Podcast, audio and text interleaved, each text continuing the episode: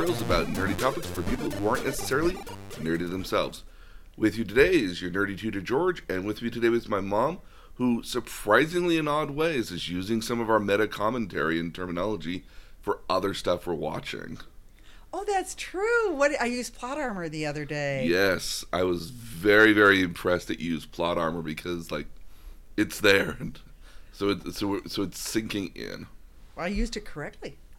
Absolutely, very correctly. Very cool. So today, so today's topic might be a little longer because even though I was going over the show notes for this, I've got like four pages worth of show notes, and usually I only have like one and a half to two.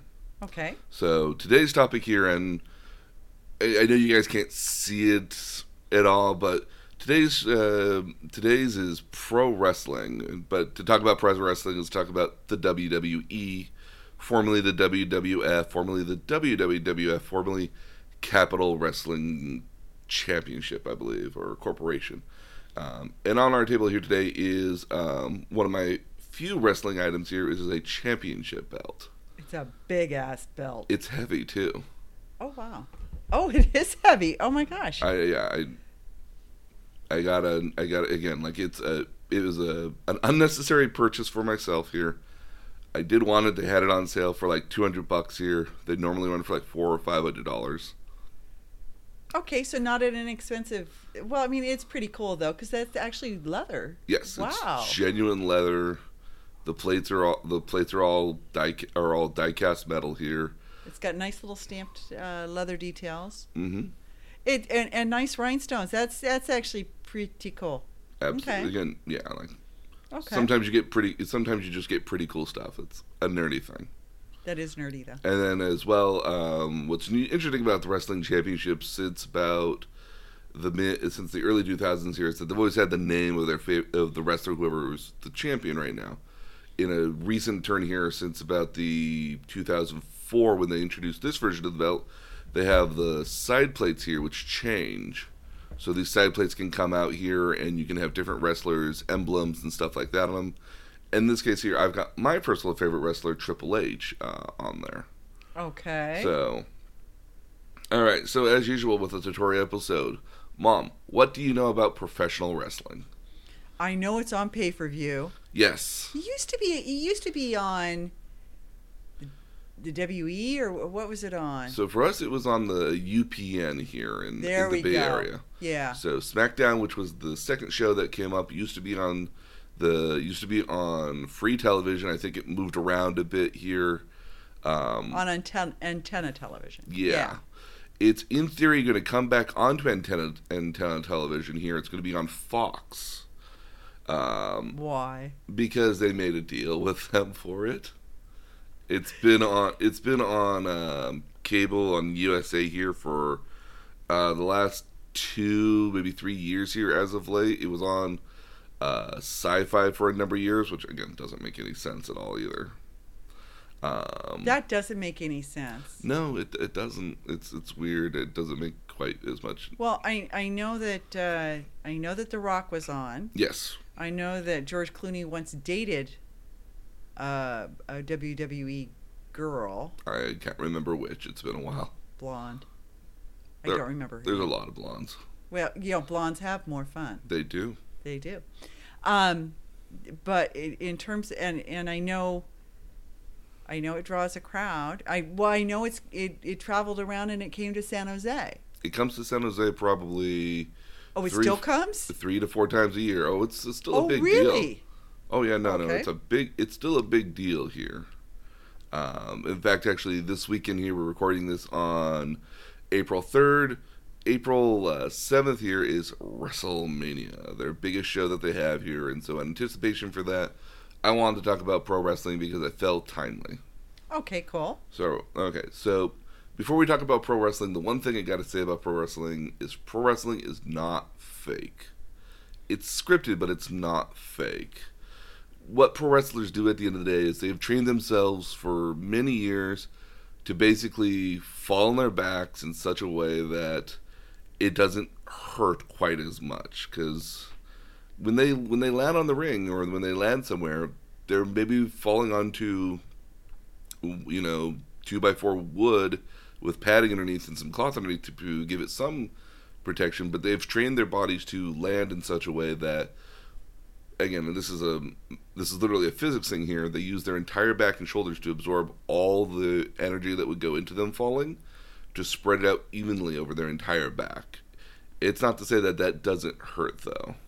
Okay, so it's not fake, but it is choreographed. very, very choreographed. The two people that are in the ring, despite them being like, you know, hated enemies on TV, you know, are literally putting each other's lives on the line. Because again, if one person lifts you up and drops you onto your back, they have to drop you on the back in such a straight, uh, right way as to not hurt you. Okay. And at the end of the day, here too, again, it's also like when they throw a punch. You ever notice that none of them are really that bruised up afterwards? It's again, It's a pulled punch. it's well, not only is it a pulled punch here, but they do certain things to make it look as if like I hit you, but oh my god, look, such a huge blowback from it. You know, things like that here. There's some legitimate stuff here that that does hurt. Like if somebody chops somebody on the chest here, what about the chairs? so chairs do hurt as well.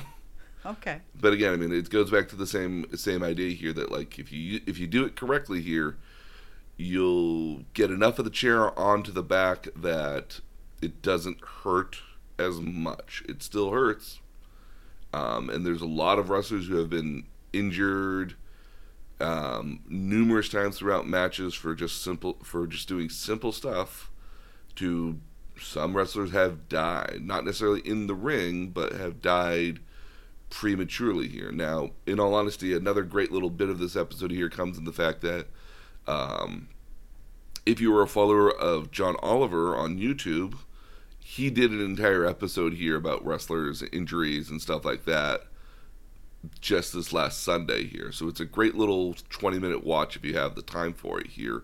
Because it does go into a lot about wrestlers, you know, getting injured and they don't they're not unionized in the WWE at all.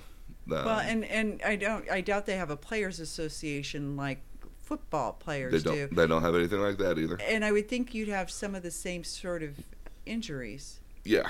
Okay. So, yeah. So he talks a great deal about how the many faults of the WWE here, but I want to talk about more or less the history of the WWE and kind of some of the stuff about it. Okay. Um, so a couple of things I also wanted to just kind of get off the way here real quickly. I want to talk about a, a couple terms. We usually save terms till later, but I thought it might be useful to have some of them right now. And so one of the terms here that comes up here with wrestling here is kayfabe.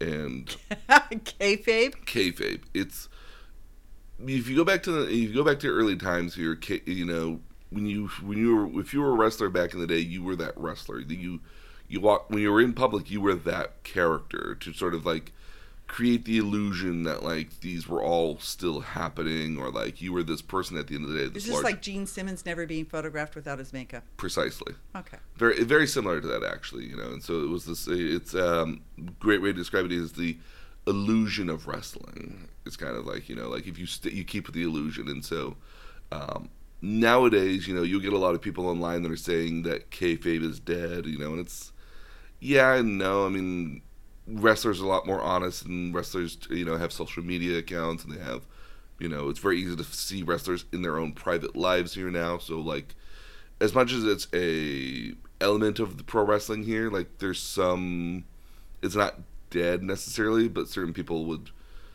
have a hard time seeing the boundaries of it nowadays. Okay. Is that a pro or a con? It could be both in some cases here. I, I, mean, I, I think I'd want the illusion maintained. it- yeah, but again, like if you play a bad guy and you're not necessarily a bad guy, You don't want to be spit on in the street. precisely. Okay, I get that. you know, the, again, like some wrestlers here are like notorious for you know being hated characters in a lot of cases, but when you meet them in real life, they're sweethearted people at the end of the day, and to have this extension of being just like a horrible person all the time, you know, would degrade on you on a certain level here. Well, plus for your kids. Uh, for your your, kids, wife, how, for your- how do you go grocery shopping if you're a bad guy? Yeah, and, and, and kids, you know, other kids probably know who your dad is. And okay, I can see that. Yeah, so there's, there's the irrational, uh, so there's the notion of kayfabe here, but there's also an, an additional element to kayfabe that only ever comes up because it's called wrestling, and that's a shoot. And a shoot is often something that wasn't planned.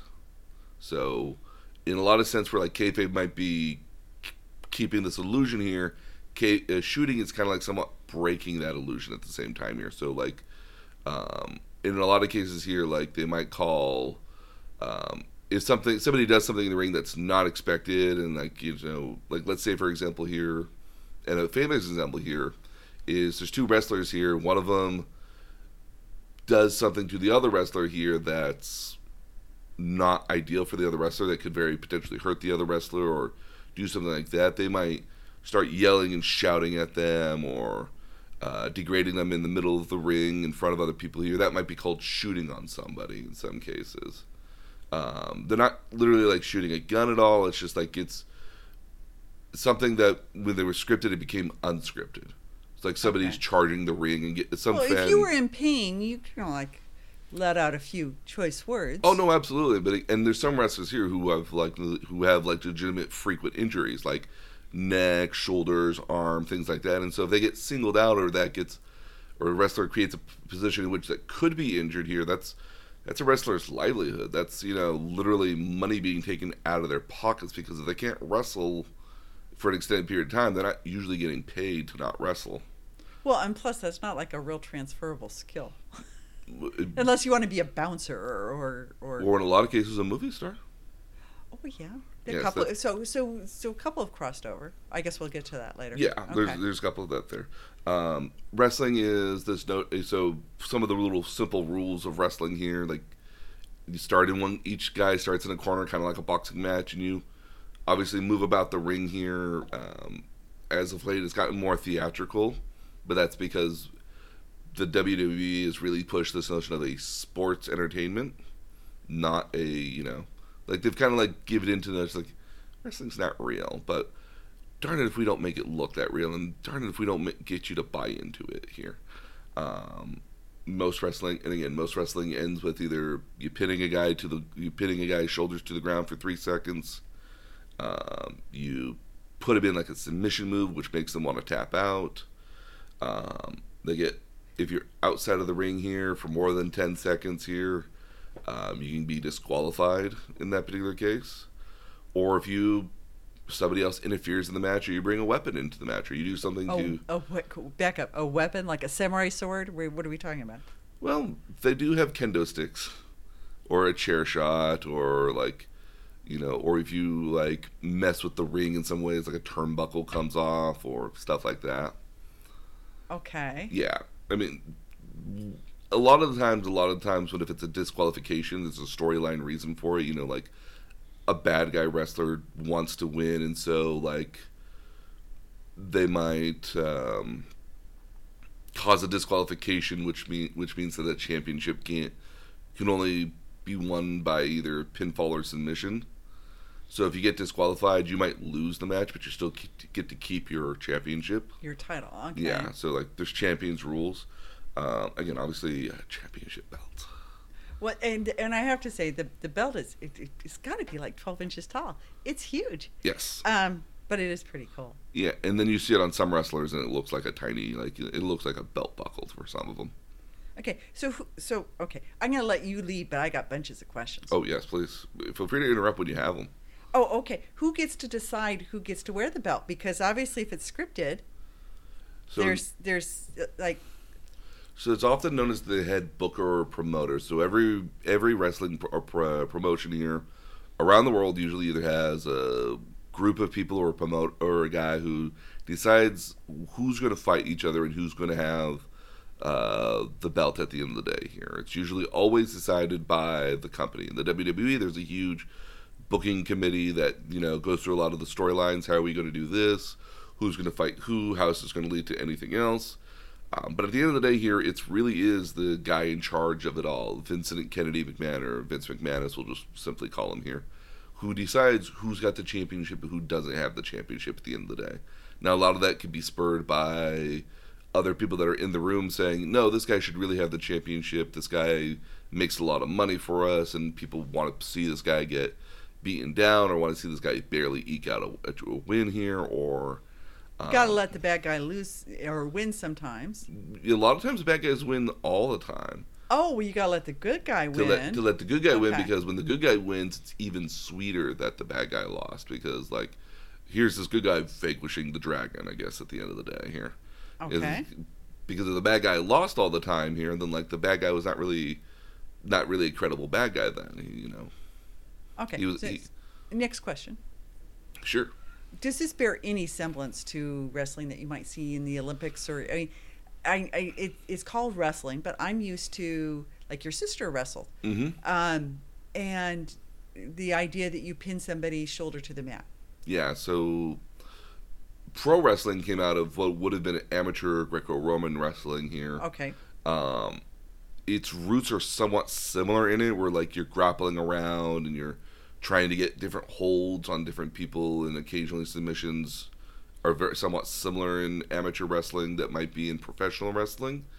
Um, the real major difference being obviously that amateur wrestling is usually uh, considered more of a sport, considered more of a Yeah. um, traditional sort of means here, as where professional wrestling kind of jumps off from that and is considered more or less kind of a Entertainment. Entertainment, yeah, pretty much at this point here. Originally, at one point, it was considered very much a traditional kind of sport. Like it was considered like a legitimate sport, but they've since kind of moved away from that here at this point to kind of admit that, like, yeah, this is not. well, did some of the personality that it now has come out of the luchadors? The, the Some of that did, yeah, absolutely, and some of the American wrestling fed into luchadors even. Um, and so that's another that's another one here on my list here is lucha libres, which is a Mexican style of wrestling. It often require is often um, a little bit more exciting in some cases here. Um, I like that they wear masks. and the masks are very important to them. Like those things are sacred in in um, in Mexico. I mean, like to lose it, to lose your mask is a big dishonor, and they have entire matches where it's where the match is. If you lose, you have to take off the mask. Like it's a, I forget what the name of those are, but it's a big deal. And there's, ah, there's a guy in Mexico, and I forgot to, I didn't think to write him down here, but he's been in like over 50, 60 some odd movies since like the 1940s. He's a big deal in, in Mexico when it comes to like re- not just wrestling, but even in movies. That's cool. It really is. Um, pro wrestling has stories.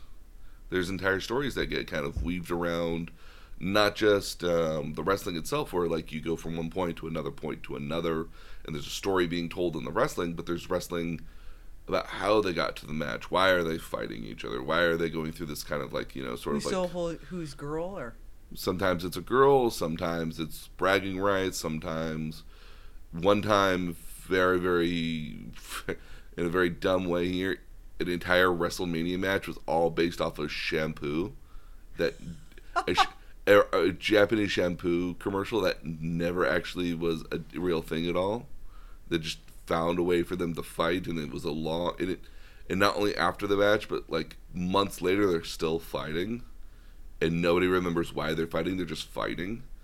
In some cases, it's like I don't like you, and I really don't like you, so I'm going to just mess with you all the time. there's There's- a, yeah. I was gonna say there's a lot of smack talk. Yeah, there's, there's a lot of smack talk. There's a lot of just you know, I don't like you because you're blonde haired. I don't like you because you've got what I want.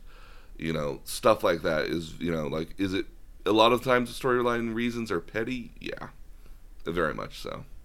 Uh, my favorite aspect of pro wrestling is the finishers because they're all unnecessary innuendos when you really think about it. Explain what a finisher is. So a finisher is a your final move. It's some wrestlers might have two or three different final moves here. Um, it's the move that when you pull it off here, usually the other guy is so badly hurt that you know this is a chance in which you would pin them and hopefully win the match. So like it, it's like your final move, if you will, in a video game, or it's your it's like your your last move that you're going to do here. So like a lot of times you have to wait till the end of the match to do it because if you did it at the beginning of the match, the other wrestler would kind of get out of it. It's some theatrical sort of stuff here. Um, so, So, it's an, so it's the climax. it's kind of the climax here. So one of them, so one of the examples might be that like The Rock, he'll get you, he gets you in his in his right arm with his with your body in his right arm. He trips you out from your right leg with his right leg, and he falls backwards, and then he drops you on the ground. That's called a rock bottom. Ha ha ha. That's cute. when you get to uh, Stone Cold Steve Austin, you know, you, you face right in front of him. He kicks you in the stomach. He turns around, and as you're like bending forward because you just got kicked in the stomach, he grabs your head and he falls down on his butt essentially with with your head, and so you don't fall down on your knees. And then when you hit the ground, you bounce back up. That's called a Stone Cold Stunner. So it's sort of the orgasm of professional wrestling. Pretty much, yeah. Okay. So, and I don't just mean it in a, in a weird way that it's kind of an unnecessary innuendo in some cases, because when you say them sometimes out loud, they're funny to listen to, like what their names are. Like, They're they're they're punny. they're, they're not only they're very punny, but like they're they're kind of interesting. You know, like John Cena's one of his final moves is called the five knuckle shuffle. He puts you he, when you're while you're laying down in the middle of the ring here. He just grabs his hand and he pushes over his face, telling you, "You can't see me." He runs the ropes, and then when he comes back, he kind of does a little shuffle, and then drops down and punches you in the face. Okay, so I've and as you as you talk about these things, I I can flash onto moments in which I've seen them, never really meaning to. No, yeah, I mean, like they're they're usually like the big moves you would do at the end of the match to give everybody like, oh, oh, the, this is when it's gonna be the end of the match. That and so that's how you know when it's the end of the when you're getting toward the end of the match. And a lot of times, depending on who you are, your finisher might be very well uh, protected. Like nobody kicks out of your finisher. There's some finish in which when it happens and when you do it here, the other wrestler is expected to just look like they just died and they don't get back up and to pull it off here is like a like a ooh oh my goodness they pulled it off you know so there are fin- so there are the finishers here and so Okay. um, if everybody knows that's somebody's finisher, aren't aren't people predicting that that's what's going to happen? sometimes that's a part of the story i mean sometimes the notion here is that um, if a wrestler has to use like their arm or some sort of other part of their body to do their finisher you might target that particular part of the bo- you might target another part of that person's body here so like if you know somebody's got to uh, like lift you into the air to get you up you might go at one of their legs here and do a lot of like you know stuff to their legs. So you might target their legs so that way they can't stand up or they have to hobble around. So that way when they do get you up on their shoulders they can't keep you up there and they gotta drop you back down because they can't hold you up at all you know? Or in some cases like let's say like your arm is one of your wrestling moves requires you to use one of your arms you know to great extent here.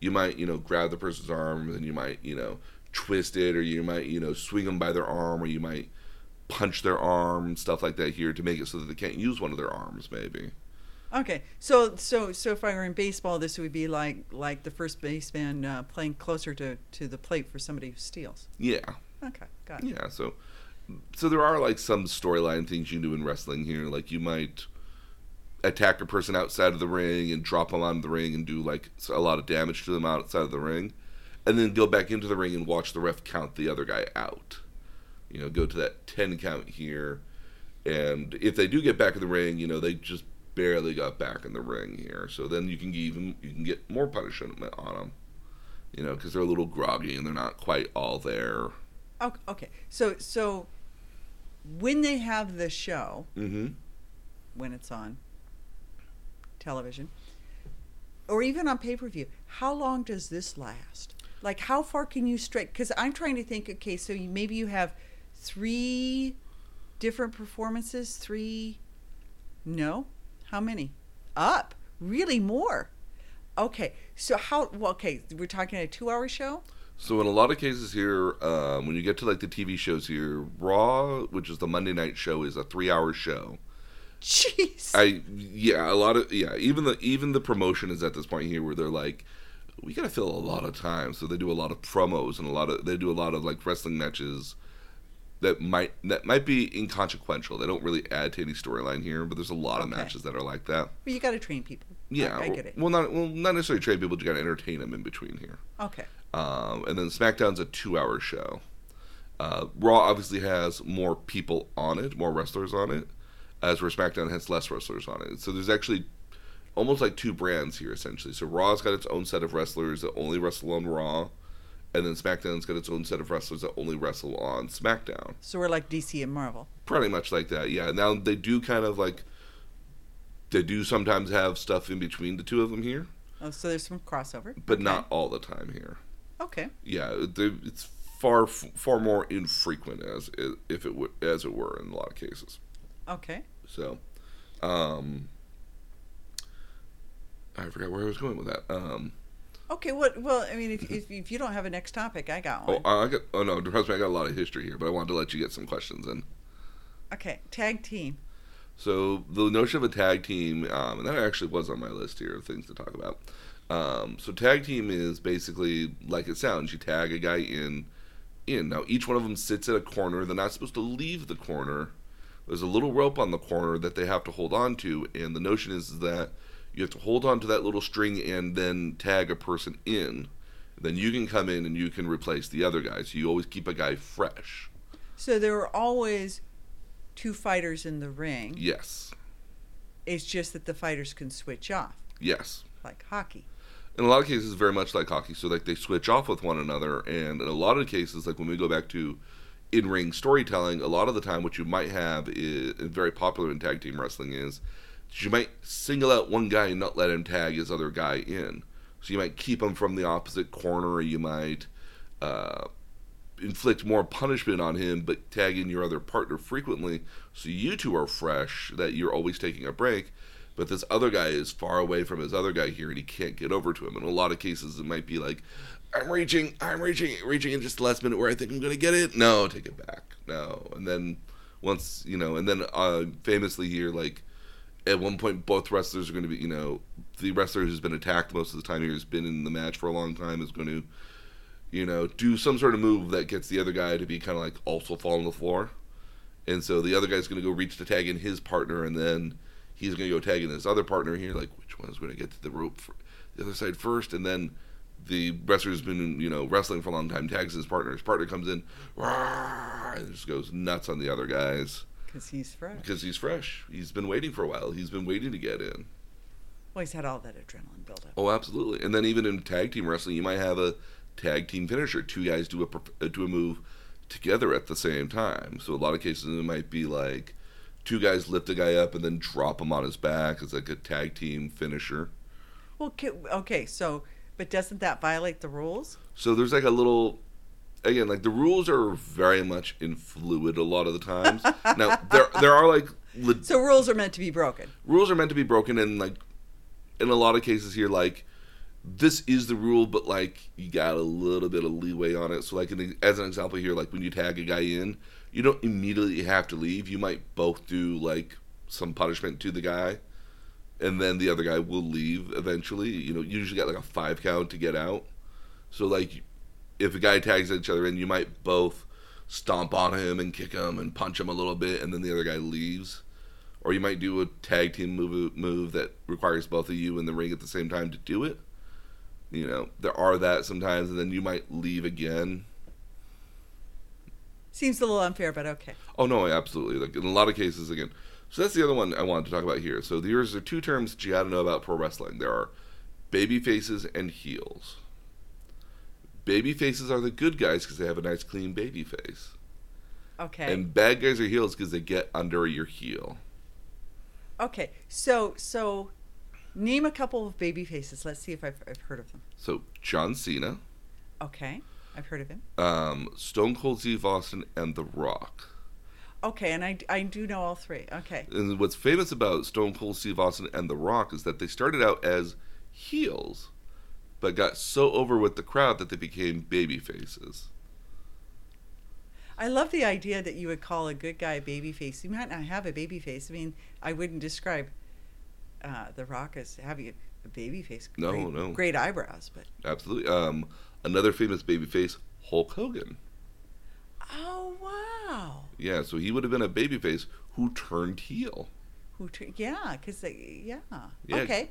Yeah, so like that's the idea here, and then you get um, you get famous heels like The Undertaker. Okay. Yeah, and I've heard, I've heard of it. It's that's interesting because I would tell you I know absolutely nothing about wrestling, except that, that I've peripherally seen it. Um, Batista was a baby face and a heel. He kind of switches around occasionally. I Have no idea who that is. That's Drax the Destroyer.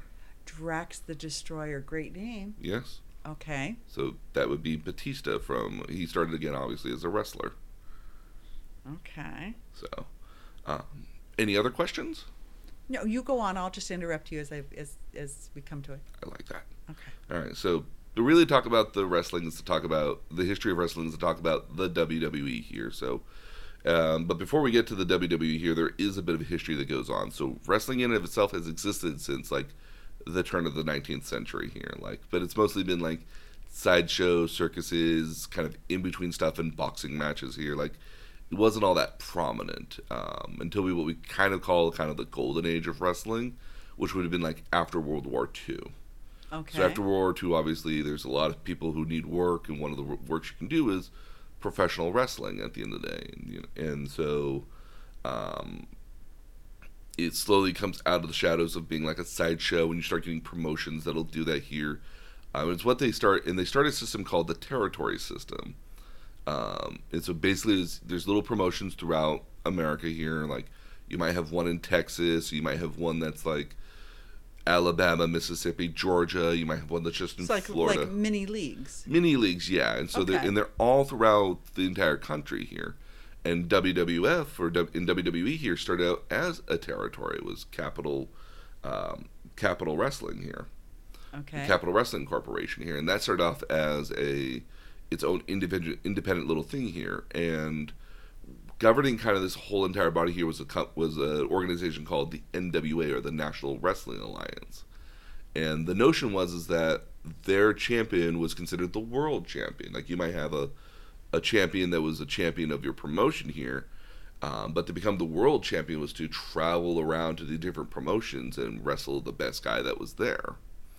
Um, and this is if you go back in time here, these would have been wrestlers that would have been uh, like Lou Thesz, Gorgeous George, I Bruno- remember Gorgeous George. Yes. Uh, Bruno Sammartino, uh, Verne Gagne. These are very well respected names, very old classic names for wrestling here. So I remember I remember what you're describing during the 60s. And Mhm. and how I remember it is it used to be on on Saturday afternoons. Um, and you'd also have around the same time period roller derby, Yes. televised roller derby hmm um, with women. Um, and there, there used to be a lot of discussion about whether or not wrestling was real. And at the time, um, there were people who said, "Oh no, it's not choreographed," and other people said, "Oh, oh, It's- yes." It wasn't campy though. No. I mean, Gorgeous George was a little campy, but Yeah, but Gorgeous George is also one of the first guys to ever kind of like basically say like, I'm gonna have a character, and he's kind of the reason kayfabe comes around. Is that I'm gonna have a character, and I'm gonna be this bad guy character, you know, and that's gonna be a reason for people to want to come see me because they're gonna want to come see me get beat up. I 'Cause they remember don't the like me. blonde hair, The beautiful blonde hair. like platinum. so when we get to when we get to the what we might call like the silver age of wrestling, which is kind of the 60s and 70s, we do have that boom of wrestling. Be, start to have that boom of wrestling because of TV shows here. So you have TV shows that are regional, but are promoting the wrestling that's essentially there again on Saturdays, like you said. Um, and this is kind of the time here where it's building up and building up here. Um, but it's not until the 80s in which we have like a real boom in pro wrestling here. Um, and so we talk about the WWE here, we have to talk about um, its original owner here in Capitol Wrestling Corporation, which would have been Vincent James McMahon. Now, it's the father of Vincent Kennedy McMahon, who eventually sold the company to his son. Um, and at that point here, the son realized that if he could get other wrestlers to join his promotion, he could have a bigger reason to have, you know, all these superstars that would have been in the other territories. If you got like big names from other territories to see them fighting other people from another territory would have been a really big deal. It would have been a big draw. But to Vincent for Vincent Kennedy McMahon, that would or Vincent Kennedy McMahon, that would have just been another Saturday for him. And because you could have these big names, Vincent Kennedy McMahon decided that he was going to have wrestling nationwide. So he bought, you know, cable time, which was not cheap back in the day, to have professional wrestling all over the world. So you could watch his matches that happened in New York, you could watch it in California. So the notion was is that I'm going to get the best wrestlers and I'm going to have a nationwide telecast so that way everybody can see it and then everyone's going to want to come and watch my product because I've got all these big name wrestlers from all these different territories that are not only paying more money to wrestle for me, but it's the only place you're going to see them wrestle other people like this.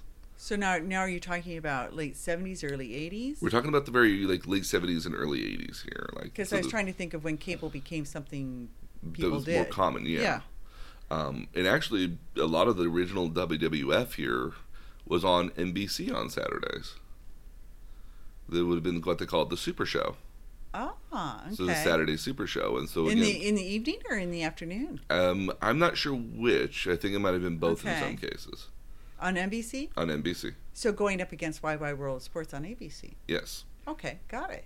So yeah, so that was kind of how the genesis of the rest of you know the wrestling boom started happening here, um, and eventually Vince McMahon you know call coins wrestling as sports entertainment to bring more interest into it. You're Yeah. like it's not just a sport con- competition; it's entertainment. Look at how entertaining this is. Look how amazing it is. Look at the entertainment on here. And that's when you start getting like wrestling. You get like theme music to walk wrestlers into the ring and entrance musics. Um, you get a lot of wrestling that is character driven. You know, like this is Hulk Hogan is typically like the American guy. and Then you might have like you know the Iron Sheik. He's the Iranian guy or the Russian guy. Well, you had the you had the Russian guy. That was a big thing. yeah, and then you, well, because you had kind of the cold. We're just coming off the Cold War here back then, right? Yeah. Um, but you get a lot of wrestlers that are like you know have like a you know where you get like a lot of what they call gimmick wrestling, which is this guy has a gimmick. This is their thing. Well, at some point it just took a turn and got campy. Oh yeah, no, no. As we get to the '90s, it definitely got campy. Um, but this is also the time of some great wrestling. You got Hulk Hogan, who was a mainstay in the WWF here at the time here until like the late until the very early '90s. Here you've got Rowdy Roddy Piper. You've got um Andre the Giant, Randy Macho Man Savage. Um, you have uh, the Iron Sheik, as previously mentioned, and you have like managers like Bobby the Brain Heenan, which brought like a new dimension to wrestling. Like if you were managed by Bobby the Brain Heenan, like oh, that's the real bad guy there. That's that's guy that guy's being managed by the top bad guys. Well, and and Lou Ferrigno. Lou, uh, I don't remember him being a wrestler. Oh, okay. I, originally, he was a bodybuilder. a He was bodybuilder. You're right, you're right. And then he got that famous role as the Hulk, which they just really just painted him green, which was kind of cool back Yeah. in the day because like special effects weren't what they were now. yeah. Um, so we get to the early '90s here. If you remember the NWA here, like it's losing a bit of its luster as the WWF at the time is growing. They've WWF has basically introduced um, WrestleMania here as its big thing here, where they're getting you know pop singers and major movie stars and TV stars to come and be at their show to basically give it legitimacy as like this big name sort of event here. Uh, and the NWA is slowly losing its own relevance with the territory system because again, I mean, like people want to go watch this national broadcast; they don't want to watch this smaller broadcast. Well, and you have pay per view coming into Yes, into the fore as well. absolutely.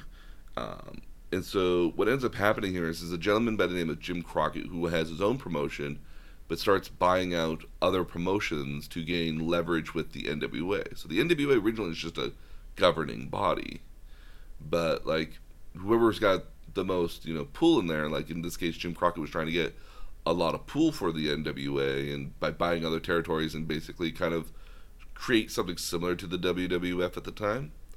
Um, but he's not really quite able to do that at all. I mean, this is the territories are starting to die here, and um, putting on a wrestling show is not as profitable profitable as it used to be because there's this giant company doing it already, and you're doing now what might be a rinky-dink version of it, even though you might have like four or five thousand people that come watch a show.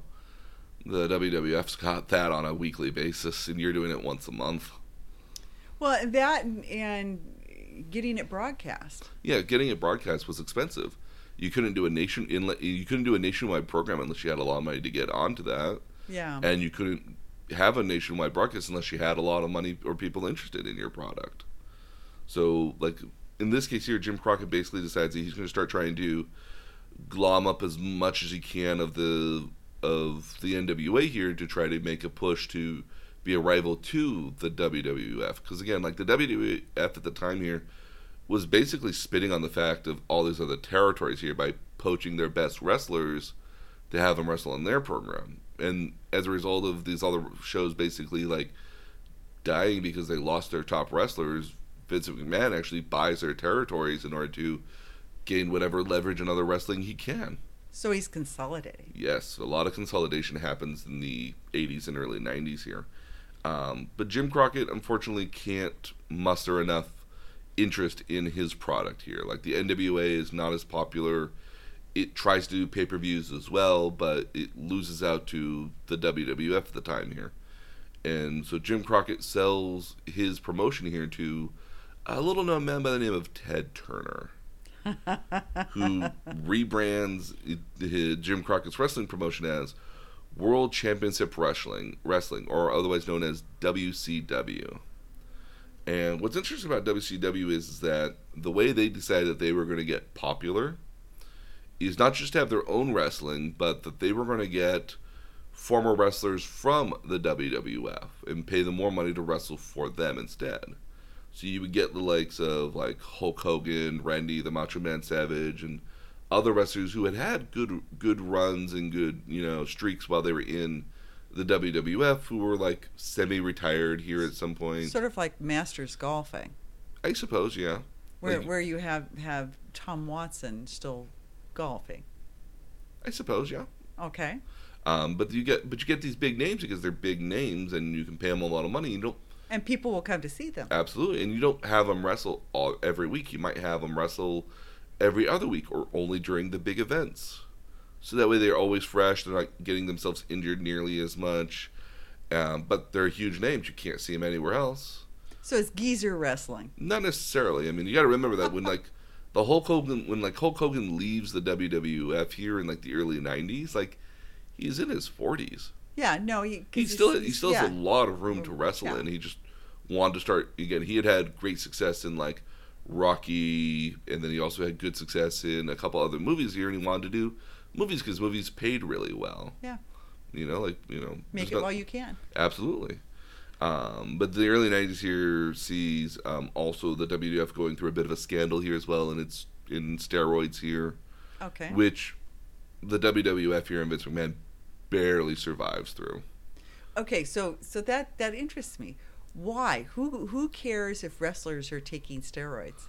because it's somewhat still of a legitimate sort of sport here, and the concern oh. at the end, oh. it's there's a little bit of that here, but at the end of the day, it was also a concern that um, that a lot of wrestlers were very big wrestlers. Vince McMahon is a is a proponent of bodybuilding. He, if you've ever seen famous pictures of him, it's him, you know, with all of his muscles like at full tension and this giant like metal chain around him. Okay. That they that they often use in weightlifting and stuff like that as like yeah, training sort of stuff. Yeah. Like yeah. Like it's a very famous photo of him, but he is totally into bodybuilding, and a lot of the wrestlers are pretty much bodybuilders for the most part. They're huge, jacked up guys. And the concern was really that, like, is Vince McMahon forcing people to be in his promotion to take steroids to be as big as they are? Because of the health danger. Because of the health danger, absolutely. The roid rage and all, all mm-hmm. yeah. And that goes kind of with the timing about when we were discovering those things. Yes. Okay. Yeah, so that's the that's the early 90s here but again like you gotta um, this is also gonna be the time in which you start getting some new wrestling uh, WWF has moved from, away from like Saturday shows to a Monday night show, which is Raw, Monday Night Raw. I remember that. So, uh, famously shot in New York before it started touring around the country here when it got big enough to do it. Um, this is when you start having wrestlers like Sergeant Slaughter, Bret the Hitman Hart, uh, Yokozuna, which is a was meant to be a Japanese wrestler. He was actually Samoan. you couldn't you couldn't get some some sumo guy to. Well, not not a guy that was as big as the Samoan guy. I mean, like he looked like he might have been a legitimate um, sumo wrestler. Interesting. Walked out with a guy named Mister Fuji who, through who acted like he was professional sumo wrestler. Um, you also get some people like Shawn Michaels, um, Diesel, Razor Ramon, The Undertaker comes around. Uh, great wrestler who had actually been the NWA champion for many, many years prior to this here. Uh, Ric Flair has been around oh, for a I long remember time. that name. Oh yeah, no, he was he would he was a big name in the NWA. So, um, But then we get to a point here in the mid 90s here called the Monday Night Wars. And basically, Ted Turner had thought, and decided here that, you know, the WWF had too much of the wrestling pie. He wanted a big, he wanted a bigger cut of that wrestling pie. And hired a guy by the name of Eric Bischoff and said, What do we need to do to compete with the WWF? And basically, he was like, Well, if we're going to compete with them, we need to go head to head with them. We can't just be like a different show because other people are going to watch that other show. You want to take their ratings away from them. So if we're going to have a if we're going to compete with them, we have to be on at the same time. And Oh, head to head. head to head. We have to we have to be on at the same time, and we have to have a better product.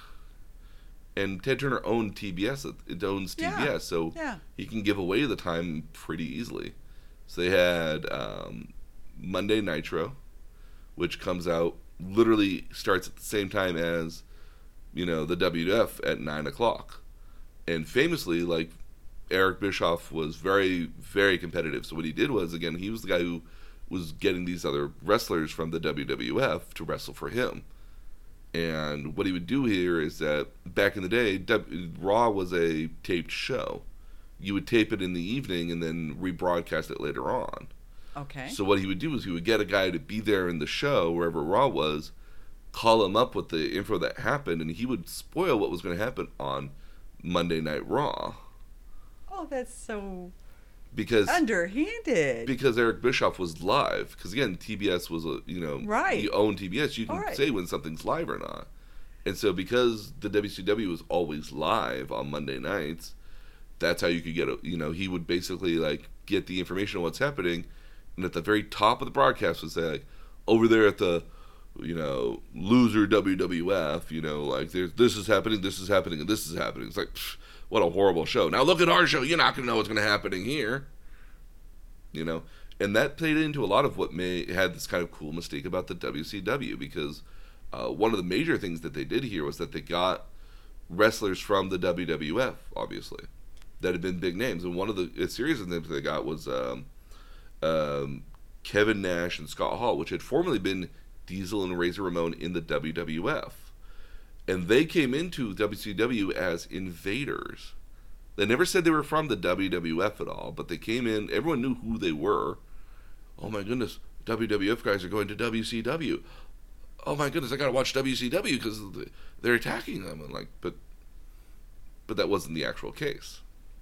okay. Basically manufactured at the end of the day, and they end up joining leagues with Hulk Hogan, where he becomes a bad guy. Remember, Hulk Hogan's been Oh, biggest really babyface of- popular. yeah. biggest baby face of ever, and he become, and instead of you know Hulk Hogan becomes Hollywood Hogan, and they create this new organ. They create this what they call uh, in wrestling a stable here is when people are all kind of part of the same kind of organization. Okay. They create the NWO or the New Wrestling or New World Order, and these guys just run roughshod over everybody because they're getting they're popular guys. They've been big popular guys, and one guy's literally seven foot one. Other guy, the other guy is like a super technical wrestler, and the other guy here is like the biggest baby face that's turned heel, and everybody hates him. So these guys run roughshod over everybody, but it's really kind of cool. So you gotta kind of go and watch it. Um, and over the course of the next couple of years here, in the mid '90s, here WCW is more popular than the WWF. Um, That's interesting. I don't remember it, but we didn't have cable. no, we never had cable, but you would I would see kids at school with like NWO shirts, and I famously remember one time going to summer camp and they had this whole wrestling bit that that like they did a skit on it here, and I was like, I have no clue what this is. I'm sorry. was I, I robbed you of a legitimate childhood. No, no, no. You, oh my goodness, this this wrestling thing. Oh my goodness, I so so ruined, so ruined. The therapy has been amazing here. Well, No, you know, well, like one of you had the toys with the ring. I still have the wrestling ring and some of the wrestling figures um, in one of the closets Yes, it, would have been the younger brother. with uh, Mark. Yeah, Yeah, because it, it wouldn't have been the youngest brother. yeah. Yeah. So, Okay. um, but no, yeah. So WCW does really well during this time, but you got to remember that like WCW is being more aggressive and more mature at the time. They've kind of done away with a lot of like their gimmicky sort of wrestling.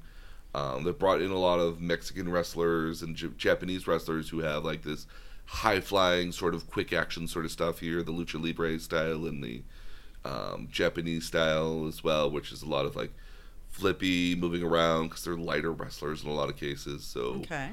brings a lot of interest into More martial arts, I would think. some more martial arts, yeah. It brings it in basically a lot more of interest into WCW, and so WCW does a much better job. And the WWF, WWF at the time was still doing a lot of what was gimmick wrestling 'cause they weren't. They were very much to the mindset here that like, no, no, this is this is a passing fad. This is not gonna. This is not. So they're last. not innovating; they're just going with the tried and true. They're going with a lot of tried and true stuff here, but again, you get a lot of you know gimmick wrestlers. Like, there's one wrestler here by the name of Kane who's famously just been like every other character under the sun and before he found his his calling. He was a dentist at one point. There's other characters that were like a Mountie and a cop. There was a famously like a guy who was an accountant. Guess Well, what? accountants He, have better figures. guess what he was? He was. Sorry. Oh, I used to have the T-shirt. What can I say? That's perfect. I love that. That's ah. Yep. Um, but eventually the WWF decides, you know, has a couple people in here by the name of like Shawn Michaels and a young Triple H here who basically convince Vince McMahon that like, hey, if you you know, like, can we just stop being characters and be more ourselves? Because we have a lot of fun when we are when we are ourselves. As you get a lot of the wrestlers here that stop being characters so much, they're more like themselves, but turned up to like eleven and twelve in some cases. So just just heightened. Yeah, so like you have The Rock here, who's and again very very happy and smiling when you first see him in his first couple matches. Disappears for three months, and when he comes back, he's a very you know disgruntled sort of you know like you know guy because it's like when I was smiling when I was smiling you were booing me and now you're just booing me so it doesn't matter whether I'm a nice guy or not now now you're not going to get the nice you know Rocky Maivia you're going to get the Rock you know and he led a stable called the Nation of Domination, which was an all African American sort of thing, very much in line with like what might look like the Black Panthers. Oh, I like Black Panther. So like, uh, not, not the movie, like the oh, not the movie. Okay, the organization. I remember those two. Yeah. So, um, so yeah, like he led, you know, and again, it's them turned up all the way to like 10, 11. So exaggerate your your natural personality. your natural traits. personality or an element of yourself here. Um, you still have some kind of gimmick wrestling here, like the Undertaker is like himself is still the Undertaker, but he's like a cult leader now, sort of thing here with like magical powers. Even I mean, like Well, that's a little much. oh, it, it, he's cruci- is literally crucifying people on his on his symbol at certain points here. It's Okay. it's it's very dark and weird. Okay. Um, we live in a dark, weird time. So. True. Um, and you even get Vince McMahon, who had famously been prior to like the mid '90s here, had been an announcer for the WWF. Like there was no mention of him being the actual like owner of the company at all. Yeah. He comes out as being the owner of the company and comes out as being a villainous owner of the company. Um, and um, so this is like the Monday Night Wars, where eventually they get to a point later on where they're trading off raiding wars and fights. Um, and this is the time of which you're going to have, um, again, like The Rock, Stone Cold Steve Austin, Mankind, uh, Big Show, again, Triple H. These were wrestlers that got them out of the of the mid '90s here and into a more profitable time where the WF was making new wrestlers, um, essentially. Okay. And what ends up happening with the with the WCW though is that WCW was relying so much on these older wrestlers because they get they even get other wrestlers like Bret the Hitman Hart and a couple others that have made names for themselves in WWF here. But um, one of the things that happens is that when you lure them over there with a contract, they wrote in the contract that they have complete creative control over their characters. Oh. So part of the problem was is that these top guys here weren't letting other people get to the top as well with them, newer kids. Yeah. They they don't want to be the loser. Well, not so much that they don't want to be the loser here, but like if you're on the top bracket of it here, then like you make more money. Right. So if you have the ability to keep yourself at the top, they would keep themselves at the top. And famously, like and then the- you're not developing new talent. you're not developing new talent, and a lot of these other wrestlers here don't get a chance to get to the top at all. I mean, like there's a lot of wrestlers that became very disgruntled because you'd get in and nobody knew what was going on here because the top wrestlers hadn't been told what was what what what was what they what the organization wanted to have happen. Uh-huh. They get told and they're like, "No, well, that's changed." It's like, but but this is going to make us more money. No, I can't lose. Yeah, and and, the, and the, pro- the problem with that is then you the younger wrestlers who are coming up have no interest in working for that because there's no shot. Well, there's no shot initially at all. I mean, like Yeah. you get some wrestlers like yeah, Chris Jericho, Eddie Guerrero, uh, Chris Benoit. I mean, like Chris Benoit actually won the WCW championship, and very famously told the back office here while he was in the middle of the ring live on TV. There's a lot of us that you're keeping down because the older guys have a monopoly on you know their contracts and have a monopoly on the top spots here.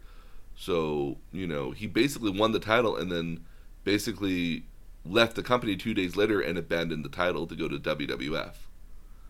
Because it was a plan that literally a week from then he was going to lose the title back to Hulk Hogan or one of the other NWA or one of the other NWO guys here. Okay. So, um, and that's basically kind of like the downfall of what was the WCW here. Like they had too many top guys from the older promotion and weren't making new wrestling wrestling you know champ weren't making new wrestlers out of them at all and people were getting tired of watching this one set of people steamroll everybody else and Yeah.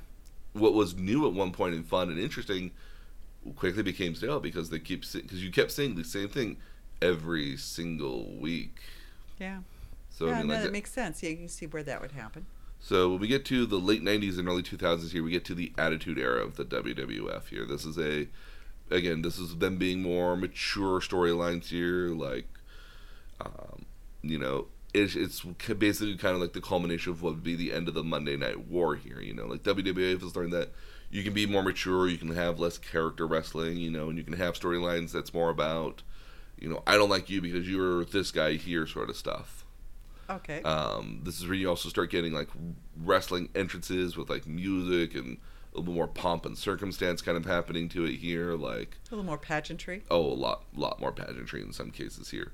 Um, by the end of the 2000s here, like WCW is so bad that their wrestling, their main championship, over the course of a three month period, over like the course I think of like a year um, or nine months here, had 17 different champions which is like makes the which basically makes the belt have like no legitimacy to it at Yeah. all. Um, and one of those champions was David Arquette to promote to promote a movie featuring WCW wrestlers. Wow. Yeah, no, it was it was a very it was a very low point in the company, It's kind of a lost guy too. yeah. Um, but eventually, the WWF, seeing that WCW, Ted Turner doesn't want to have a failing company anymore. He's recently merged with AOL and Time Warner, Mm-hmm. and they don't want to have this wrestling promotion on their books anymore because the wrestling promotion is losing a lot of money to keep up these major contracts. Cost a lot for these older wrestlers. Um, and they basically decided, you know what, we're going to sell the company. And the WWF is the one that buys it.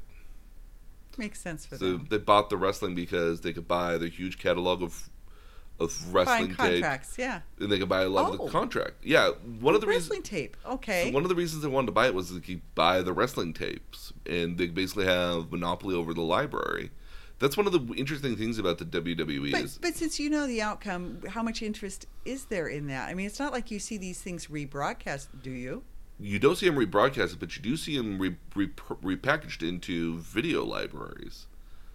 So a lot of so again, like you may not see these shows rebroadcasted at all. Like they're a one. They're not going into syndication. No, they don't go into syndication. But what you can do, and is very popular here, was to get, um, rest. You know, is to get wrestling and basically, you know, hey, this is the story of mankind over the last nine months, and you can have the storylines, and you can pull out the best stuff here. You can do some interviews, which doesn't take a lot of money to do interviews, and do candid, you know, kind of you know conversations or narrations behind it and you can repackage it as like, hey, if you want, if you wanted to watch the last nine months of The Rock here, you could watch the last nine months to a year of The Rock, and you, they would have, and So- you, So if you were a super fan of a particular, wrestler, you could have, you know, you could go back in time and watch their older stuff, and you know, some of those matches are pretty memorable to this date here. Even like if so, a lot of cases you might you know somebody be like, oh man, I really love that one match from Undertaker and Mankind. It's like I have that one. Really? Yeah, let's rewatch it.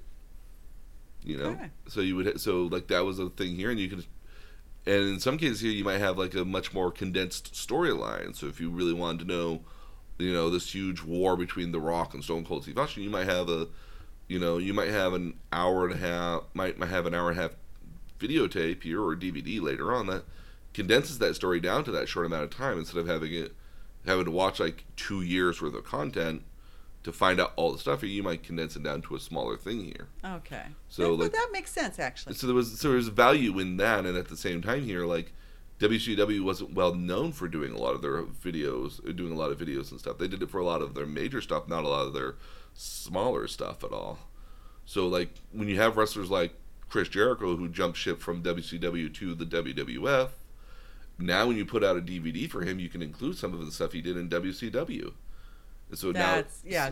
I can see where that would be cool. and where it is right now, where the WWE has a streaming network, they have all these old matches from WCW. They've bought a lot of the old stuff from other promotions as well, so they have all the tape libraries for that too. Oh, you can stream it on the internet. Yes. Oh, that's cool. It's Okay. actually a pretty good deal now. So instead of paying like 30, 40 bucks for a pay per view, you can watch it online for about 10 bucks now. 10 bucks a month. that's pretty cool. It's a pretty good deal. Okay. Um, but so yeah, know, WWF buys WCW and starts integrating what some of their wrestlers are into their shows, like Chris Jericho, Eddie Guerrero, Chris Benoit, um, the Dudley Boys, which has been a popular. Uh, I I'm, I'm vaguely aware of. them. vaguely aware of some of these guys. Yeah. Um, and what culminates with a lot of this year is what they call the invasion storyline. So what happened was is that um, at the last show of Monday Night Nitro on TBS here, Vince McMahon shows up to say that he bought his rival, he bought his competition, and it's actually his son Shane McMahon that comes on and says, "No, a, a McMahon bought the company, but it was me who bought the company." New storyline. There's, there's just storylines here, and then like a couple months later here, wrestlers from WCW start invading the WWF. And there was another promotion called ECW as well, Extreme Championship Wrestling, that existed. Yeah. It wasn't very popular. It had, it had its very hardcore fan, but it's based off of the, an older territory in like the Pennsylvania, Philadelphia, New Jersey area Okay. um, it kind of joins in as well. So you have these two other warring factions that kind of come in and are fighting with the WWF, and wrestlers are bouncing back and forth here. Like Stone Cold Steve Austin joins the uh, WCW at one point here, and um, you know the championships are. You know, they have the old WCW championships are back, and they're being traded with other guys from the WWF, and eventually, what ends up happening is that the WWF wins at the end of the day here. Like they vanish, they vanquish this other promotion, and all their championships kind of get merged with other stuff on their side. And they basically have now a legit reason to have all these older WCW wrestlers that were there. So like Booker T um, and a couple other guys, Rob Van Dam, they're now legitimate reason for them being the WWF. So it's kind of a reason to kind of like merge everything and have everything kind of as a nice final story, okay. if that makes sense. Yep. Um, and again, this is where you also start getting some of the, some great tag team wrestling as well that kind of comes up. So you have like again the Dudley Boys, Hardys, Edge and Christian. Um, I've probably already mentioned Eddie Guerrero, Chris Benoit, and those a couple names here a couple times. yeah. Um, you also start getting um, more dangerous and more. And they literally have a championship called the Hardcore Championship, and that was basically a match in which like use whatever you want, go wherever you want, so long as you pinned a guy to the ground for three seconds, you won. okay. So, does so does some of this get into cage matches? Yes, there's a very famous cage match called the Hell in a Cell. Oh, jeez. It's it's it's basically like where a normal cage match in a wrestling would be like it surrounds the entire ring, all the posts essentially, like it's Yeah. the, the dimensions of the ring. And the notion is you either climb out of the cage, you pin a guy in the cage Yeah. to win essentially. So basically if you get out of the cage, you climb up and over it and put your feet on the ground, you win. um, that doesn't seem like wrestling. That seems like It's- climbing. yeah, but the notion is that the other guy tries to like drag you back down. Yeah. And the only time you can ever get up there is if you like truly got the other guy down. There's a door which you can leave as well. People rarely leave out the door though, Okay. Because like the door is usually like chained up. Because if the notion was you could leave out of the door, everyone would rush to the door. Yeah. Yeah. Well, make for a short match. Yeah. Um, but the Hell in a Cell covers the entire play area. So usually there's the ring and there's like a, um, I would describe maybe like a five or six foot sort of distance between the, what they call the barricade, where the fan, and then there's the fans. Uh huh. So the Hell in a Cell encompasses that entire area. And then, so when you get outside of the ring, you throw people into the cage. Famously, people have found their have gone out of the cage and found their way up to the top of the cage and wrestled at the top of the cage. Um, there's a famous bit here where Undertaker literally throws mankind off the cage and into a table underneath where he lands on the table, and everyone's freaking out over it because they think they just saw a man die from dropping like what seems like 20, 30 feet in the air. Oh wow. Oh yeah, no, no, it's gruesome. Like to hear the commentators listen to it, it to watch it, they're like, "Oh my god, he's dead! My god, he's broken in half!" Like, th- there's another thing about pro wrestling: the commentators are the narrators for the show, and so they're kind of talking in the background about like, you so know, when you talk about a color commentator, you're talking about like like an ultraviolet color, not quite. neon. So there's two types of commentators. There's the um, there's the commentator which goes about the day to day plays of what's happening in the ring. You know, like Play by play. you know, and there's a play by play guy, and then there's a color commentator that kind of goes about like it's usually it usually pretends to be like a bad guy in a lot of cases. Um, where they're like, you know, like, oh man, I love The Rock. I love how he, he yells at everybody. Look at him telling the truth and everything. You know, like, and then, like he's meant to like hype up the bad guy in a lot of cases, but they might also be like, you know, well, you can't do that. You know, like, well, the other guy's supposed to be like the straight man of the group. You know, they're the ones who na- narrate, so like they might talk about not only what's happening in the ring here, but they'll also talk about other stuff here. It's like, can you believe what happened here early in the ring? He did that. I can't believe he did that. Well, yeah, of course he had to do that. He he's the bad guy. No, but I can't believe it, you know stuff like that. So they're kind of also They're building. the- showing showing some outrage. they're showing some outrage, but they're also building up the narrative. So if they're upset about something, you can be upset about something, and you can Okay. appreciate why you're doing that too. Okay. Um, but WWE is being a lot more aggressive and more um, eh, being a lot more aggressive and mature, and they've because in the Attitude Era was all about beating WCW, and they kind of continue that because it works really well. And this leads into the 2000, the early portion of the 2000s here. So, um, now, do you know why the WWF had to change their name to? WWE? No, I don't remember the story. I think I knew it one time, but So there was an organization called the World Wildlife Fund. that's cute. So, Okay. there's the World Wildlife Fund. It's very famous for having this panda above uh, with the yeah, no, I know, I know what it is. Yeah. And then, um, and basically they sued WWF here because of the naming rights. Because again, they were getting a lot of bad publicity for their organization because they're also known as the World Wildlife Fund or the WWF. Okay. And they famously sued the WWF and won. So that's how WWF had to change the name to WWE. W Did, World. they, did they ever ever have somebody dress up as a panda and get in the ring? I don't think so. Oh, It would have been a nice little thing. Um, yeah. my favorite part of this of them changing the name here is that they had a famous campaign where the campaign was basically "Get the f out" That's cute. because they were taking That's out the. F and they were replacing Yeah. it with E, so World Wrestling Entertainment. Okay. So I, I always found that to be fun. I, that again, is cute. Again, I always found that Pretty be creative. yes. Um, they'd often have like the WWF logo, and they would have somebody like cut off the last two little bits where like where the F got created, and so like they were getting the F out. That's They might cute. pull the F and like throw it away. Like, Get the F out. That's cute. So. okay. Um, so yeah, so yeah, so at this point here, WWE is fully integrated. WCW and ECW, ECW wrestlers, um, because of their integration with all this, this is where you get what they call the the brand split, and you have the two brands here. You have Raw and SmackDown, and this is what where wrestlers only wrestle on Raw, and then some wrestlers only wrestle on SmackDown. Um, championships get kind of divided between the two shows, and they make some new championships to kind of show on each show. So like there's a champion on each show. They have one of them has the World Wrestling Federation or the W the world the WWE Championship, and another one has the World Heavyweight Championship. Uh, both of them have the ta- have a tag team titles. Uh, one of them's got the women's championship. Another one has what they call uh, what they called women wrestlers back in the day. They called them divas. Mm-hmm. So they had a divas championship. So they had like two championships in that. Um, they also had kind of like a mid card championship. One who had the United States Championship. Another one had the Intercontinental Championship. Um, those titles are usually known as like the workhorse workhorse sort of wrestling of championships. They're usually meant for the wrestlers that have like really really great matches or like wrestling every single night in good matches here because it's meant way to build up your credibility for having the world heavyweight championship. Like oh he's a really really good wrestler. He'd be a good champion.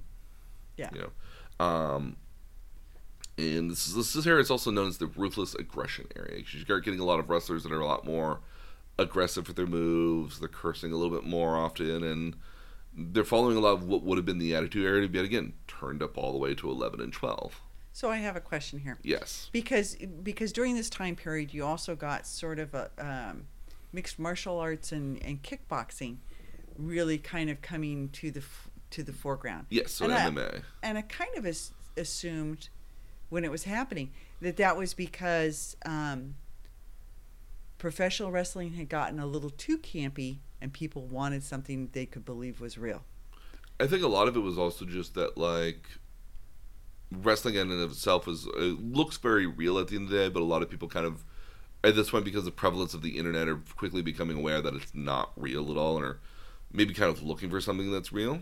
yeah And so I think like organizations um, for like mixed martial arts here like um, saw that this lack of what saw what people were really kind of looking for and basically decided yeah we're gonna we're gonna offer that to people because clearly there's some some people that want this Yeah, well, so so when you say that that um, you know some of the professional wrestling got more violent, I wonder if it's trying to attract that mixed martial arts kickboxing sort of crowd.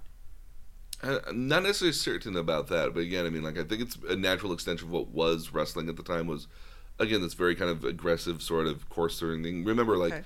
you have P- you have you start getting TV ratings here, which started coming up in the late '90s and early 2000s here. So it's it's branded as a PG-13 show, Okay, um, which Yeah. heightens the audience. heightens the audience and kind of triggers you to be aware of like, oh, this is something that I probably shouldn't watch. Yeah. Um, but you get some great wrestlers out of this here. You get, you get Randy Orton, uh, Batista, who again is Drax the Destroyer here. Um, you get Kurt Angle, Brock Lesnar, again Rob Van Dam, Rey Mysterio, Booker T, and um, John Cena, which is a because quickly be, you know he starts out as a bad guy as well. Um, he starts out um, as this like He's a baby face now. He's always a very much a baby face. Okay. He's a he's a he's a somewhat l- beloved and hated baby face because he wins all the time. He's such a goody good guy. He he's our version of Hulk Hogan. Okay. And if he ever turns heel, it'll be. I, I want him to be turned into a bad guy so badly because I think he would be amazing at it to just be a bad guy. But at the same time, here, like it'd be a, such a fresh change for something else here. Like it really would. Like like when Hulk Hogan became a bad guy, it was a fresh change for Hulk Hogan, and everyone like, oh, I really like Hulk Hogan again. Yeah, yeah. No, I imagine, I imagine that probably uh, does have an impact. Yeah.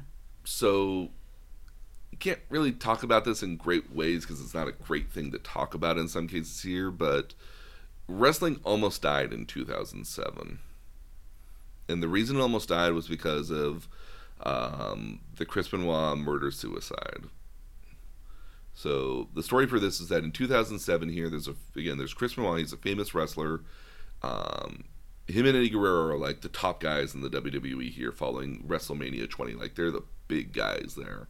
Very famously, they have this like both of them have hold the championships for their for their brands here, and they have this huge celebration at the end of the show with confetti and everything. It's this feel good moment. You know, now Eddie Guerrero has died in 2005 because of a heart attack here. Like, you know, like it was a very sad moment. Nobody was expecting it at all. Yeah. Um, and Chris Benoit has been this wrestler who's been this very not necessarily aggressive, but very much a um, very tactical wrestler. You know, he's very well known. He's very well respected in the in the company here.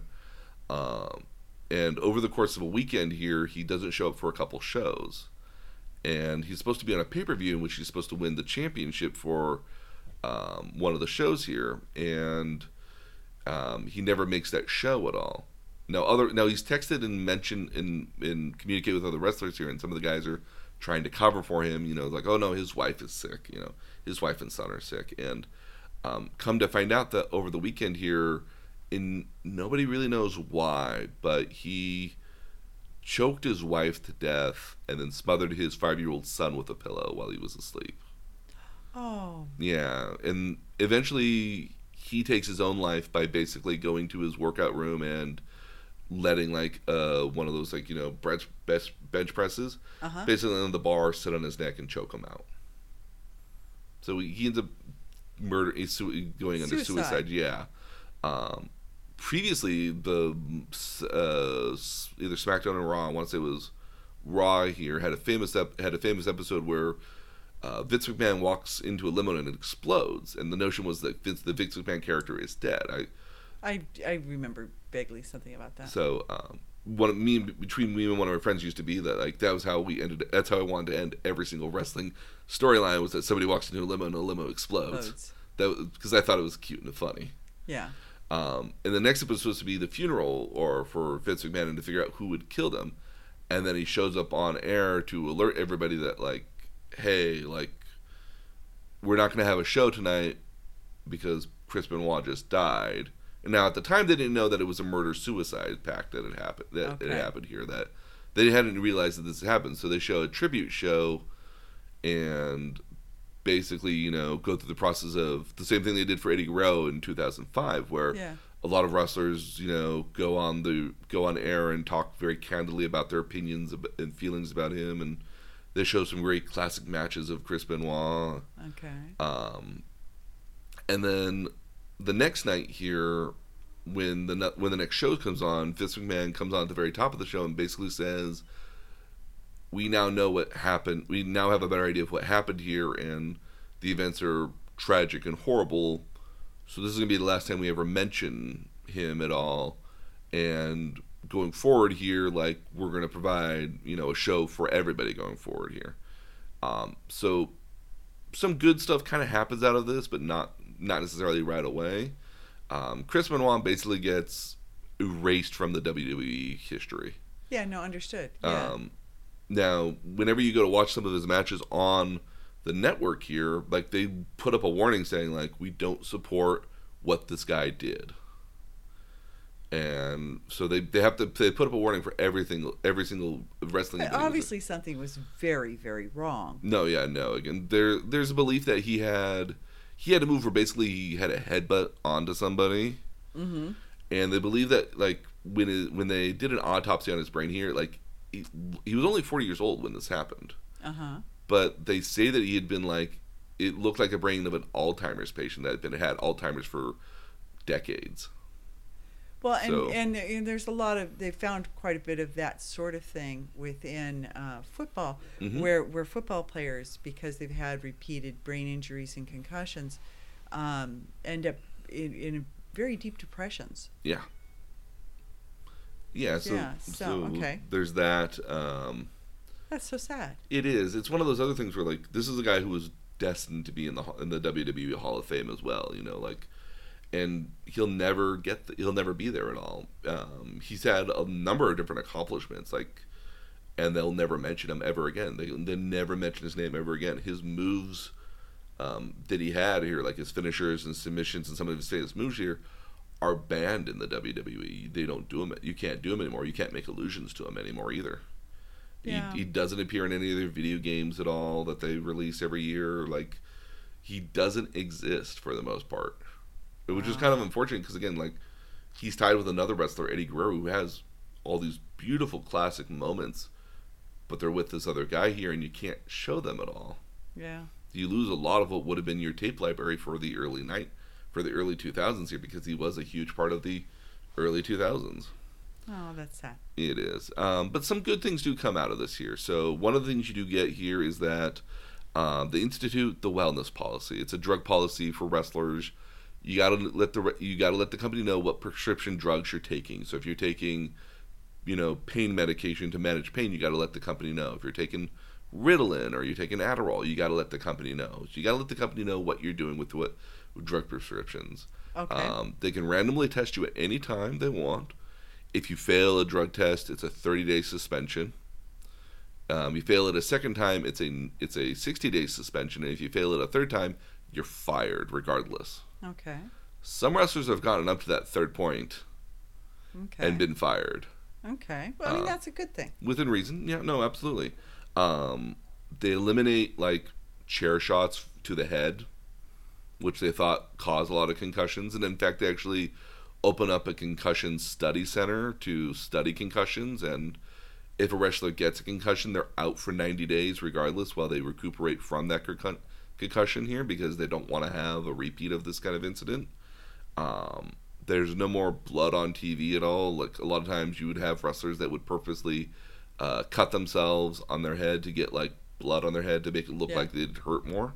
Yeah. Um, the term is called blading. Okay. Um, and they switched from a PG 13 rating to a PG rating, so it became a lot more family friendly because of this over the literally what I think was just like months after he died. Oh wow. Um, okay. And so a lot of the storylines got toned down for their aggression. Um, the use of like specialty matches like Hell in a Cell got toned down. There's no more hardcore matches, and weapons are seldom, if ever, used at all. Um, which some wrestlers, like again, like Triple H here, is famous for carrying a sledgehammer around and beating people up with a sledgehammer. Now he doesn't like go the full swing at all. Like he grabs the front of it and hits you with the front of the head, like a like Yeah. a like a like a spear almost. okay. But um, but yeah, no, like the product gets toned down quite a bit, um, which gets us kind of to what is now. So after 2000 and going forward here, that's what they call like the PG era because the product is more toned down, a lot more family friendly. Um, you still have you know some aggressive, some wrestlers that are aggressive kind of wrestlers here, but it's all toned down within reason. Okay. Um, and a lot of wrestlers are leading somewhat better lives the, at the end of the day here. Um, the WWE has opened up um, a developmental sort of uh, thing. They have the Performance Center where they have you can go get uh, recuperation. You can go get um, so like if you hurt yourself, this is a place you go to to go rehab. And so they're so they're offering more support. they're offering more support for the wrestlers. Um, obviously, with the when the territory system was around, that's where you got your wrestlers from. So you'd go from territory to territory, and you Yeah. poach the best wrestlers out of there or good wrestlers out of there. Sort of, sort of your minor league. So now they have their own minor league called NXT, Oh. which is actually sometimes more popular than the actual shows because a lot of um, what they call indie wrestlers who are not a part of the major promotions, and they're putting on amazing matches. To with the intention of eventually getting to either Raw or SmackDown now. yeah. Um, and at one point here in 2011 here, they killed the brand split. So Raw and SmackDown, all the wrestlers joined back together. But again, they, they realize they've got too many wrestlers because they're calling up wrestlers from NXT more often and decide, okay, well, we're going to split it again. So then you get a Raw and SmackDown brand again in 2016. Um, you have uh, the women's revolution that happens. So prior to um, prior to the mid 2010s here, um, 2013, 14, 15 here, women's wrestling was not well regarded. Like a lot of times, you would get a really you would get like models or other like Yeah. you know things like that here. Oh, I say Stacy Keibler. Keibler, yeah. Okay, that, I think that's who George Clooney dated for a while. possibly. Um, but you get a lot of like women wrestler. You get a lot of women wrestlers who are not trained to wrestle. They're models, and you give them some wrestling training, and their matches are not um, as entertaining because they're not trained wrestlers. They didn't train Yeah. for years to be wrestlers. Uh, but when you get to the reven- women's revolution here, now you're getting wrestler, female wrestlers who have trained to be professional wrestlers. They're trained to be to have matches, to fall and do the cool stuff here, and um, Well, during this same time period, you're also getting more female boxers. You've had Million Dollar Baby, hmm and you have Alana Ali fighting. So, so it may may have in that time period become more acceptable too. probably more acceptable. Again, I mean, and remember that the WWE is also moving away from like when it was in the early 2000s here, like they literally had a match called a bra and panties match. The intention was to strip your opponent of their shirt or their shirts and bo- their tops and bottoms to just get them into their bra and panties. Wow, And that's it- not sexist. No, no, no, not at all. I mean, you also had That, uh, they're not going to fly in the Me Too generation. No, no, no, no, no. Um, and you also had some wrestlers that were, you know, you know, managers that were basically just eye candy to walk down with other wrestlers here. Yeah. Um, you had a number of different, you know, again, like like women were not well regarded. The fact that they were calling them divas Yeah. was, you know, and, and that their belt was this like gaudy sort of like pink butterfly, sort of like you know, very girly sort of belt that was like not what was the original version of it here. Um, So My Little Pony belt. kind of almost like that. Yeah. It was very gaudy looking. A lot of wrestlers were not keen on it um, to have it, but I thought it kind of looked kind of cool. But yeah, Yeah. Um, but No you get accounting for taste. but you get to like you get to actually 2006 here, and they come up with they all women wrestlers are not known as divas anymore. They're just known as superstars, like the rest of the male wrestlers.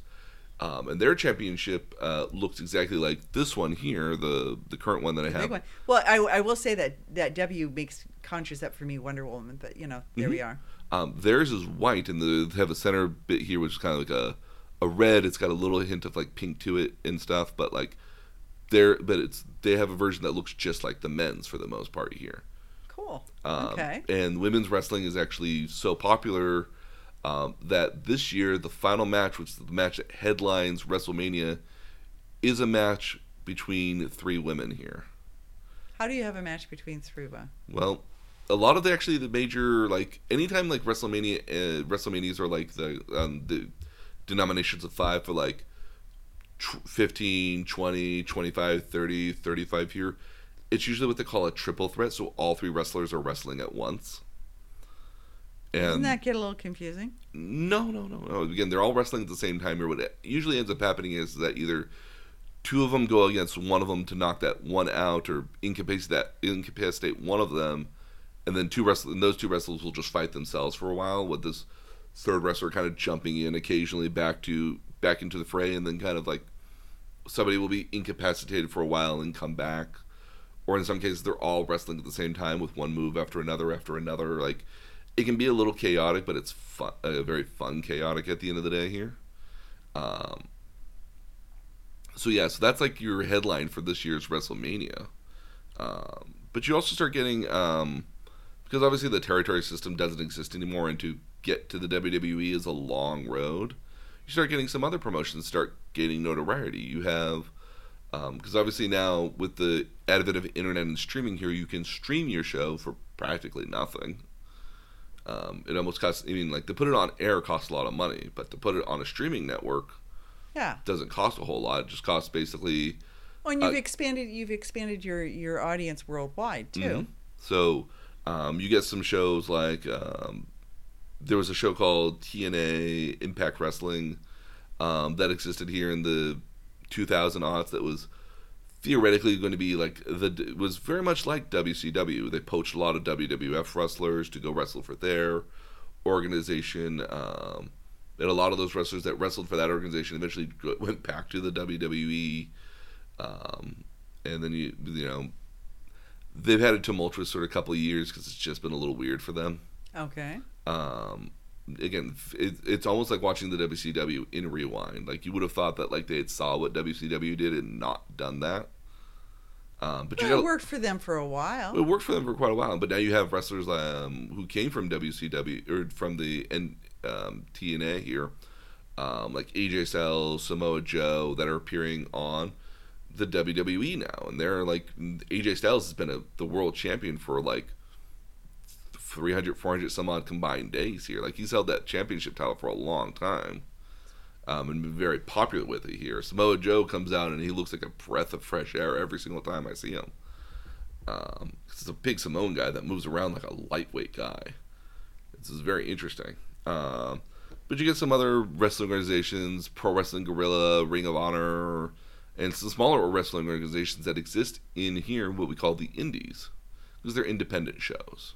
Okay. Um, but you also have other shows that are coming out from all over the world here now. Like because of streaming here, you people are now seeing wrestling from Japan. You have and a lot of wrestlers, famously, you know, American wrestlers um, here in the West would go to Japan to go train for a number of years and come back.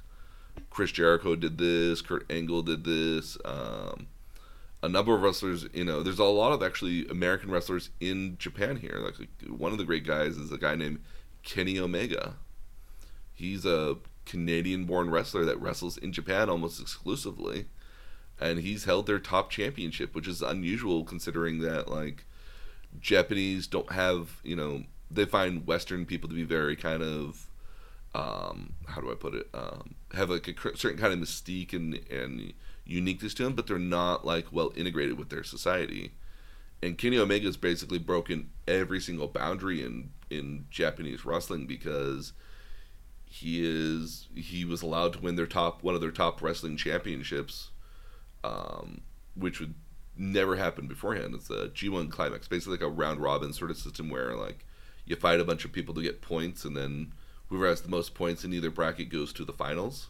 NASCAR kind of like that almost. Um, and he won that, which has never happened before. And uh, uh, an uh, a, a, Westerner outside of Japan has never won that ch- never won that that chance before. And he's actually headlined some some of their major like WrestleMania esque uh, events over there too. And we would have never seen any of this if it weren't for streaming. Um, at all. So and again, like so, there's wrestling in Japan. So if you don't make it to like if you want to be a pro wrestler, you don't have to start in the WWE. That they have a great system in the NXT, which literally is a entire training center to start you from bottom up.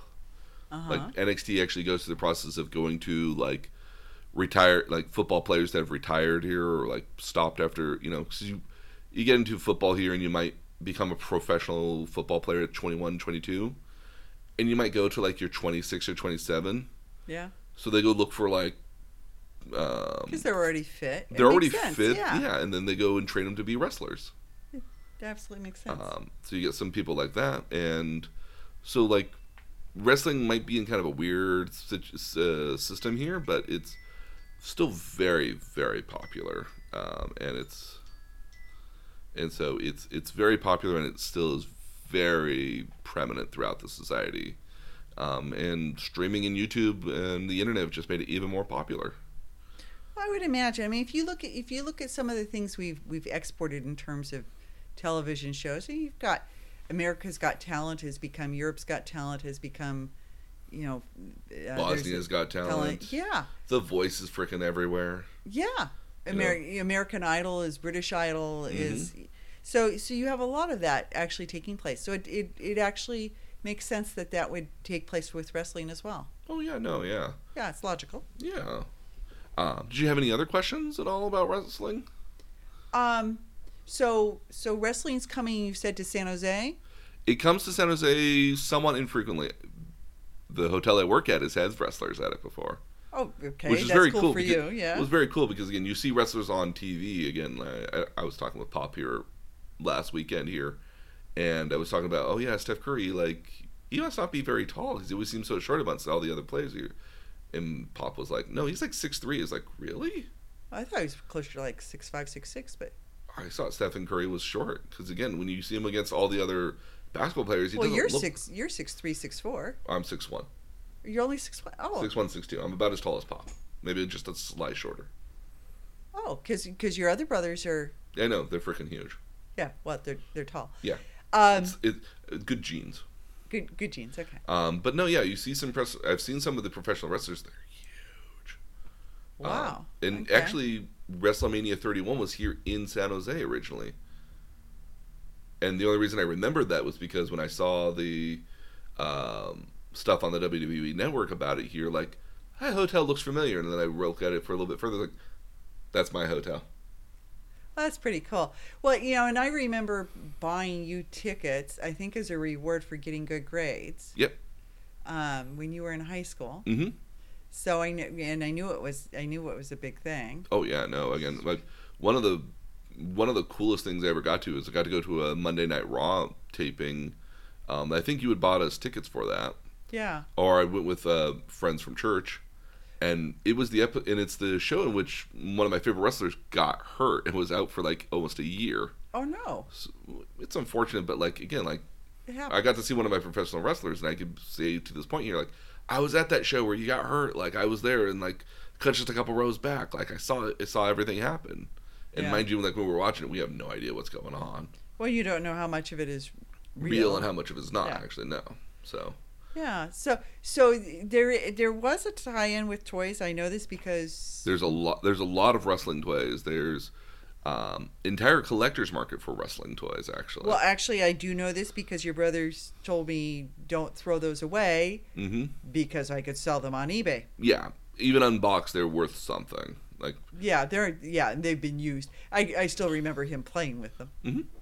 No, yeah, no. Those those toys can go for some good money here. Obviously, the older, more Right. popular wrestlers can can go for good money. Like if you have like an older, like early eight, like mid '80s or late '80s sort of Hulk Hogan here, like, and it's still in its box. That's good money right there. That's that's enough to get like a down payment on an apartment Oh, cool. in some cases here. And um, in fact, actually, there's a, w, a show on. So WWE is actually really good when it comes to their online media presence because they've realized that online is the way of the future. Uh huh. So they have a lot huge social media presence. Every wrestler has its own uh, Twitter page they have to update frequently and post stuff onto, even if it's just bickering with other wrestlers about So you know. so so WWE has its own social media.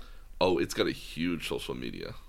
Um, beyond just their own like Twitter feed here, like all every wrestler has their own Twitter has their own Twitter, and they literally promote it whenever they rent when so whenever they show up on the so whenever they enter the ring here, there's a little graphic underneath it that comes up that has their name on it. You should know who the wrestler is. They're now showing their Twitter name underneath that. so they have twi- their their Twitter handle. Yeah.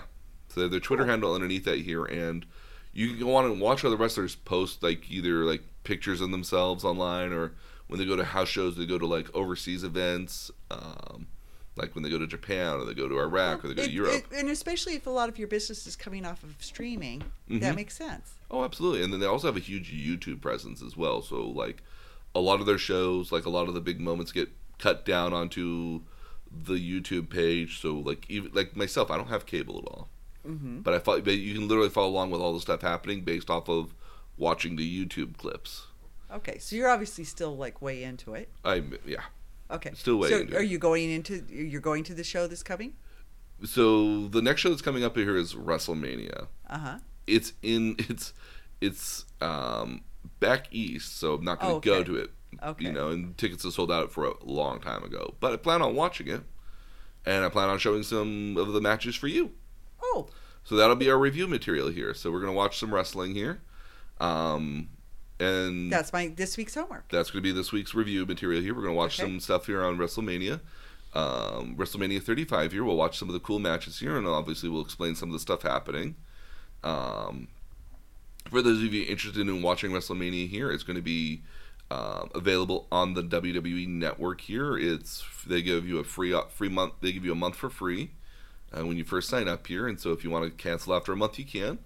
Um, they have a lot of great other programs on there as well, as well as a huge backlog and history collection of all a lot of other different wrestling promotions from going way back to the 60s and 70s here. So if you want to watch old matches from like Hulk Hogan. well, not just Hulk Hogan, but like you know Bruno Sammartino and other stuff like that, like you can go back in time and watch it on their network. They have this huge collection of it. Um, but if you want to watch their pay per view here, it's again otherwise it's nine ninety nine. That they also have a lot of other candid shows where they have shows where like, hey, let's look back at old photos and or hey, let's have you know wrestlers talk because wrestlers when they talk about like stuff that happens outside of the ring, it's very interesting. They must have interesting training regimes. It'd be interesting to training regimes, stories. Um, because mind you, they drive to a lot of the places they go to, so they have great stories about that. So because they, because basically when they get done with their main show, they go drive for another like three or four days on the road to do house shows. And then while they're doing the house, in, in- before doing the house show, they might go to a local like radio show or might go to a local TV station to do promotion for the show or to do you know promotion for the stuff here.